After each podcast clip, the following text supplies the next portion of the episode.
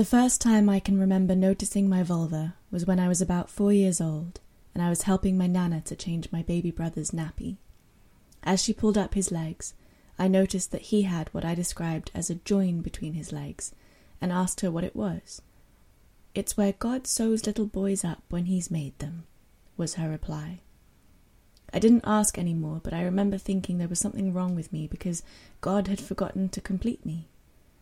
I understood that my brother was a boy, and they had a willy, and girls did not, but that was as far as the difference went, I thought.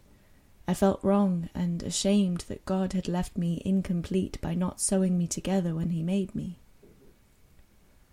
Growing up, I don't remember paying my vulva much attention at all, other than my secret about being unfinished by God. I wouldn't bother to write anything about my relationship to my vulva at this time because I didn't really have one, except I have memories of it being common for my brothers to name their penises and for my parents to refer to them, usually to remind them to wash them. I grew up having no relationship to my vulva because I had no reference with which to explore it. No one mentioned what I had between my legs, so obviously it was just nothing. My best friend lived next door to me until I was 10. And whenever it was home time, we would pretend to be asleep so I could stay over. We used to chat and play games under the covers, but there was one special secret game that she showed me. I had to lie down and pretend I was sleeping, and she would touch me on a very ticklish spot between my legs, and I had to try not to move. It felt a funny game when we first played it, and it didn't feel right to let her touch me between my legs, but she was a few years older than me, and she was my friend. I never told anyone about the special secret tickling game. It felt like we were being naughty, but also, when she had touched that part, it felt really good. We lost contact when I moved to a new house, but I received a phone call from the police a few years back to ask if I had any memories of being touched inappropriately by her father. My hate relationship with my vulva started not long after starting secondary school. My friend came and sat next to me for assembly. We all sat cross-legged on the floor. She leaned over and said quietly in my ear, "I can smell your fanny." I just remember wanting the floor to swallow me up and to disappear. Now it seemed as if everyone was talking about fannies and vages, how smelly they were, how bloody they were, how floppy they were, how disgusting they were, how hairy they were, how painful they were, how you were a slut if you let anyone touch it, but you were stuck up if you didn't. Educationally, I learnt not to let a penis in unprotected and to wear tampons when swimming on your period. I didn't see much porn during my adolescence, but I felt its education through the boys in class.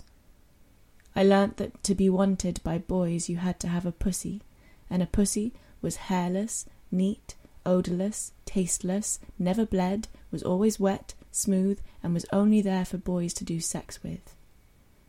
I definitely didn't have a pussy, and when I was alone I would burn myself with hair removal cream, pull out my inner labia and think about cutting it off with scissors. I never shared this shame with anyone at that time. It was normal for the girls to call the names loudest so that they wouldn't fall prey to the boys' bullying. I was quite late to the sex game, and my early sex life was pimping my vulva in exchange for affection. I didn't find sex particularly enjoyable, and I would spend the whole time trying to divert attention away from me. If these men actually realized what horror lay in my knickers, then surely they would recoil in disgust. So I made it all about them while I saved up for a labiaplasty that would instantly make me desirable, thin, likable, have awesome wavy hair, perfect everything with perfect labia and a perfect man. I never went through with the surgery. I started university at the age of 27 instead. I studied theatre, and eventually found that bodies and challenging the ideals placed upon them was my passion. My world suddenly opened up, and I finally found a group of people talking about what is normal and personal for them. This revolutionized the last 10 years of my life. I read everything I could. I watched and cheered as bodies of all sizes and types were laid bare and celebrated because they were people and not a sum of their parts. I turned my naked body and stood on a stage in front of critical eyes, also scared eyes, intrigued eyes, mainly scared. Oh no, not pubes! I wanted to help people to feel positive about their bodies. But first, I needed to really learn to have a loving and accepting relationship with myself and my vulva. I no longer cared what other people thought about me, but I secretly didn't like myself. I started to take part in body positive events. I engaged in skinny dips, topless protests, and I had my vulva photographed for a book, not a sexy one. I started to explore my sexuality and spirituality and found supportive groups of people who I could talk to openly and honestly and with acceptance. I became a vulva advocate. Viva la vulva! I started to really appreciate the way my vulva felt. We started dating, properly getting to know each other. I found my vulva's scent comforting. I loved how the inside of my labia felt like rose petals. We really got to know each other. I wanted to take part in Lydia's project because I felt that having a cast of my vulva would be another great way to open up conversations about vulvas. If I can add my own unique, weird, wonderful, crazy, beautiful vulva into a project that broadens the spectrum of what is normal and what isn't shameful, then we are one step further to accepting and loving ourselves. As people, we spend so much time and effort in pulling ourselves apart because we're too hairy, too dark, too spotty, too dangly, too smelly, too puffy, too dry, too much of everything. Perhaps if we knew from an earlier age the range of unique and wonderful combinations, then we wouldn't spend so much of our time, effort and feelings and money on trying to make everything smaller. Perhaps if vulvas were less taboo in this society, there would be more orgasms, and more consent, and more fulfilling sexual and emotional connections. Now that sounds like a party to me. Perhaps we shouldn't be shrinking ourselves. Perhaps others need to grow. This is why vulva diversity needs to be celebrated. Perhaps if I had known my own anatomy at an earlier age, it wouldn't all have felt like such a secret and a start to the shame. Perhaps it could have helped my childhood friend whose father was found guilty of offences against children. Perhaps if my teenage friends and I had spoken about what we had going on between the legs, we could have supported one another rather than join in with the mockery. This is why Lydia's art is so important and vital right now.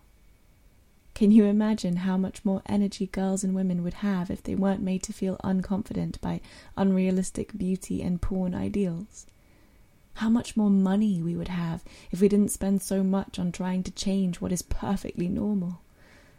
I'm not against hair removal or surgery. It's your body and you do what makes you feel good. But explore the options first, and make sure you know what feels good for you. How do you know a Frida-inspired merkin is not for you? Lydia's art gives you all the options in abundance. Hooray! Look at all that crazy individual beauty. My relationship with my vulva has changed by taking part in Lydia's project. I had a great internal relationship with my vulva going on. And when looking at another person's vulva, I always found them spectacular. When I saw an image of my own, the critical, nasty, shame brain would light back up and my reaction would be, ugh. I spoke about this with Lydia during the casting, and I think we are our own worst critics. Coming face to vulva with my casting was a real experience. It was undeniably my vulva. The skin texture, the hairs, the extra long wave hello left labia. The difference this time was that instead of wanting to cut off that left labia with scissors, I thought it was beautiful, like a velvet draped curtain. Thank you so much, Lydia. And I hope that someone somewhere will see my vulva and turn to their friend and openly say, "Mine's a bit like that one."